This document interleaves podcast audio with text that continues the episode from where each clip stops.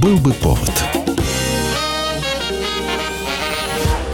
Здравствуйте, я Михаил Антонов, и эта программа «Был бы повод» 21 августа на календаре, и рассказ о событиях, которые происходили в этот день, но в разные годы, ждет вас в сегодняшней передаче. 21 августа 1945 года. Несмотря на то, что Вторая мировая война продолжается, именно в этот день американцы прекращают свои поставки по ленд-лизу Советскому Союзу. Напомню, в период с июня 41 по май 45 года доставлены в СССР были в общей сложности 4 миллиона тонн военных грузов. Это и продукты питания, и медикаменты, и военная помощь. И это не только американская продукция и техника, но и английская тоже. Союзники поставили в Красную армию около 18 тысяч самолетов. 13% от общего числа советских боевых машин. В основном самолеты перегонялись своим ходом по авиатрассе Аляска-Сибирь. В общей сложности каждая машина преодолевала расстояние в 14 тысяч километров – Главные поставки в СССР от союзников придутся на 44 год, когда понятно, что перелом в войне уже произошел, и теперь самое главное не растерять преимущество. И пока решение по открытию второго фронта не принято, западные страны помогают СССР именно поставками техники, продовольствием. Именно в эти годы в Советском Союзе узнают, что такое баночная ветчина под маркой «Спам». Однако все это поставляется не бесплатно. Ленд-лиз – это как кредит, просто с отсроченным сроком платежа. Сразу после войны США направляют странам, которые получали помощь по Ленд-лизу, предложение вернуть уцелевшую военную технику и погасить долг за то, что союзники пожелали оставить у себя для получения новых кредитов. За уничтоженную в ходе боев военную технику США возмещение не требует. Тем не менее, оговорено списание и фактическое уничтожение военной техники. Советский Союз принимает решение о полном списании всей военной техники, полученной по ленд-лизу танков, артиллерии, э, тягачей, военной авиа и автотехники. Полностью по ленд-лизу с американцами расплатится даже уже не Советский Союз, а Россия. 1957 год, 21 августа. СССР после долгих разработок запускает первую советскую баллистическую ракету Р-7, или в простонародье «семерку». Впервые в истории отечественной и мировой военной техники на полигоне производились летные испытания межконтинентальные ракеты, для которых потребовалось возведение специальных служебных зданий и сложное зачастую уникальное оборудование.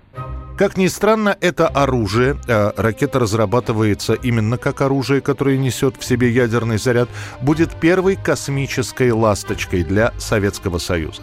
Р-7 разработана и изготовлена в рекордно короткие сроки, всего за три года. В ее создании принимают участие десятки конструкторских бюро и заводов, тысячи конструкторов, инженеров, высококлассных рабочих мастеров. Руководит всеми Сергей Королев, отец будущей космонавтики. Первые два пуска Р-7 аварийные. Отказывает то одна система, то другая. И лишь экспериментальный пуск в августе 57-го становится удачным для конструкторов, которые параллельно с Р-7 работают над созданием первого искусственного спутника Земли. Результаты испытаний подтвердили, что имеется возможность пуска ракет в любой район земного шара. Ракета при наличии боевой головки с мощным водородным зарядом способна нанести огромное разрушение целей.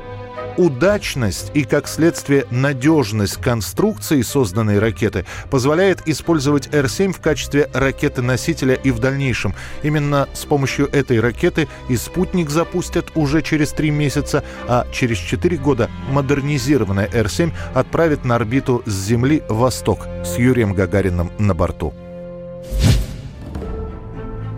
1967 год, 21 августа. На экраны советских кинотеатров выходит фильм Владимира Мотыля «Женя, Женечка и Катюша» с Олегом Далем в главной роли. Практически впервые на экранах история, да еще и поданная с несколько комедийной точки зрения о вчерашнем школьнике, интеллигентном мальчике, который попадает на Великую Отечественную войну. Колышкин, уже на фронте. Да, вот наконец добрался, товарищ Добрался. Прибыл после излечения. Могли вообще не добираться, могли другую часть. Я... Я бы не возражал. Я к своим старался попасть. Старался. Почему в таком виде? Это из, из пулемета, товарищ гвардии лейтенант. Вот пулю вытащил. Даже фамилия Булата Акуджавы в титрах фильма «Женя, Женечка и Катюша» не спасает картину от придирок. Отсматривая черновые варианты, цензоры сначала требуют либо сокращения каких-либо сцен, либо вообще изъятия некоторых эпизодов. Когда смонтированная лента была готова, комиссия выносит окончательный вердикт. «Женя, Женечка и Катюша» — фильм идеологически вредный, непатриотичный. И если вообще его выпускать к зрителям, то, что называется называется третьим экраном. Баба ведь она тоже в душе человек. И тоже требует к себе уважения. Ты с ней по-нашему, по-простому. Она за тобой куда хочешь пойдет. А тебе сразу лапать, да? Ну, Захар, ты натура цельная, гармоничная. А я, увы. Это кто это цельная? Кто это цельная? Тебя обналез заготовки, я посмотрел, кто из нас цельная.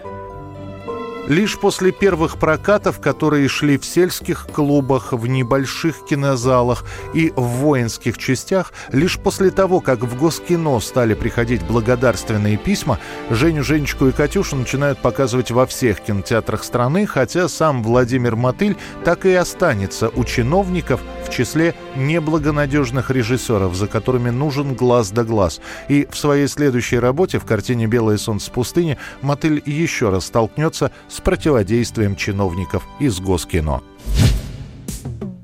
1991 год, 21 августа, Государственная комиссия по чрезвычайному положению, сокращенно ГКЧП, понимает, что попытка переворота в стране не удалась, поддержки все меньше, ни народной поддержки, ни помощи партийных коллег не появилось. Мы абсолютно уверены, что наши соотечественники не дадут утвердиться произволу и беззаконию, потерявшим всякий стыд и совесть путчистов. У Белого дома уже вторые сутки стоят люди, которые называют себя защитниками. Они требуют освободить Горбачева из Фароса, вывести танки из Москвы. В этот день в 5 часов утра маршал Язов отдает такой приказ. Военные покидают столицу, и всем становится ясно, ГКЧП побежден. Но сами путчисты, называют их теперь именно так, еще в Москве. Главный из них, Геннадий Янаев, отправляет в Фарос Горбачеву делегацию. Тот отказывается ее принимать. Это авантюра. Я ее отверг, когда ко мне проявились эмиссары с предложением поддержать эту авантюру. И сказал, что это погубит их и страну. Но уже и так все понятно. Горбачев больше не под арестом. Сам Янаев к вечеру опубликует сообщение, что все требования ГКЧП считаются недействительными. Сама комиссия распущена. Он лично складывает с себя полномочия вице-президента СССР. Несмотря на то, что все вышеописанные события происходят за закрытыми дверями, о них становится известно практически сразу.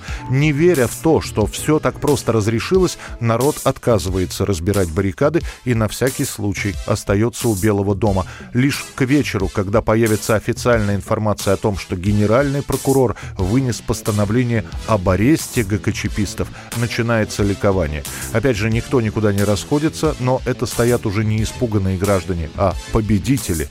А ближе к полуночи становится известно, самолет с президентом СССР Горбачевым приземлился в Москве. А были попытки силового давления на вас? Ничего нет. Только я был отвлечен, лишен связи, море перекрыто кораблями, вокруг войска были, в общем, полная изоляция абсолютно. На ближайшие несколько дней Горбачеву забыты все претензии. Ельцин – главный спаситель России. 1992 год, 21 августа, спустя 11 лет после смерти регги-музыканта Боба Марли, находят его концертный трек, который очищают от шумов, пересводят заново и выпускают для слушателей. Самой песни уже почти 20 лет. Марли ее написал то ли в 73-м, то ли в 74-м году. Она исполнялась всего несколько раз на концертах, и поэтому для фанатов эта композиция звучит как нечто свежее. В итоге песня Iron Lion Zion доберется аж до пятого места британского чарта, что будет, по сути, рекордом.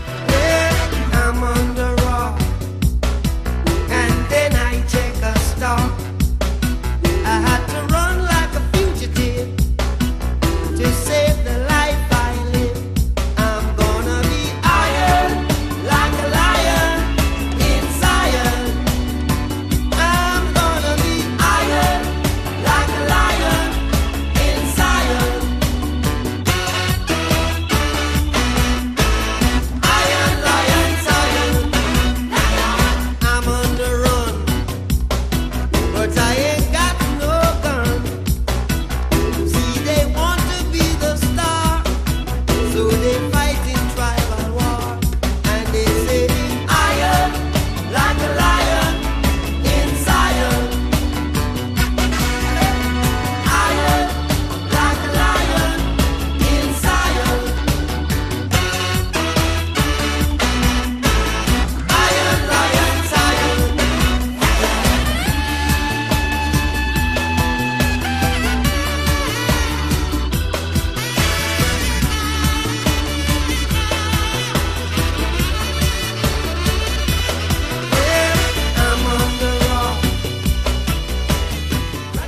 Это была программа «Был бы повод» и рассказ о событиях, которые происходили в этот день, 21 августа, но в разные годы. Очередной выпуск завтра. В студии был Михаил Антонов. До встречи.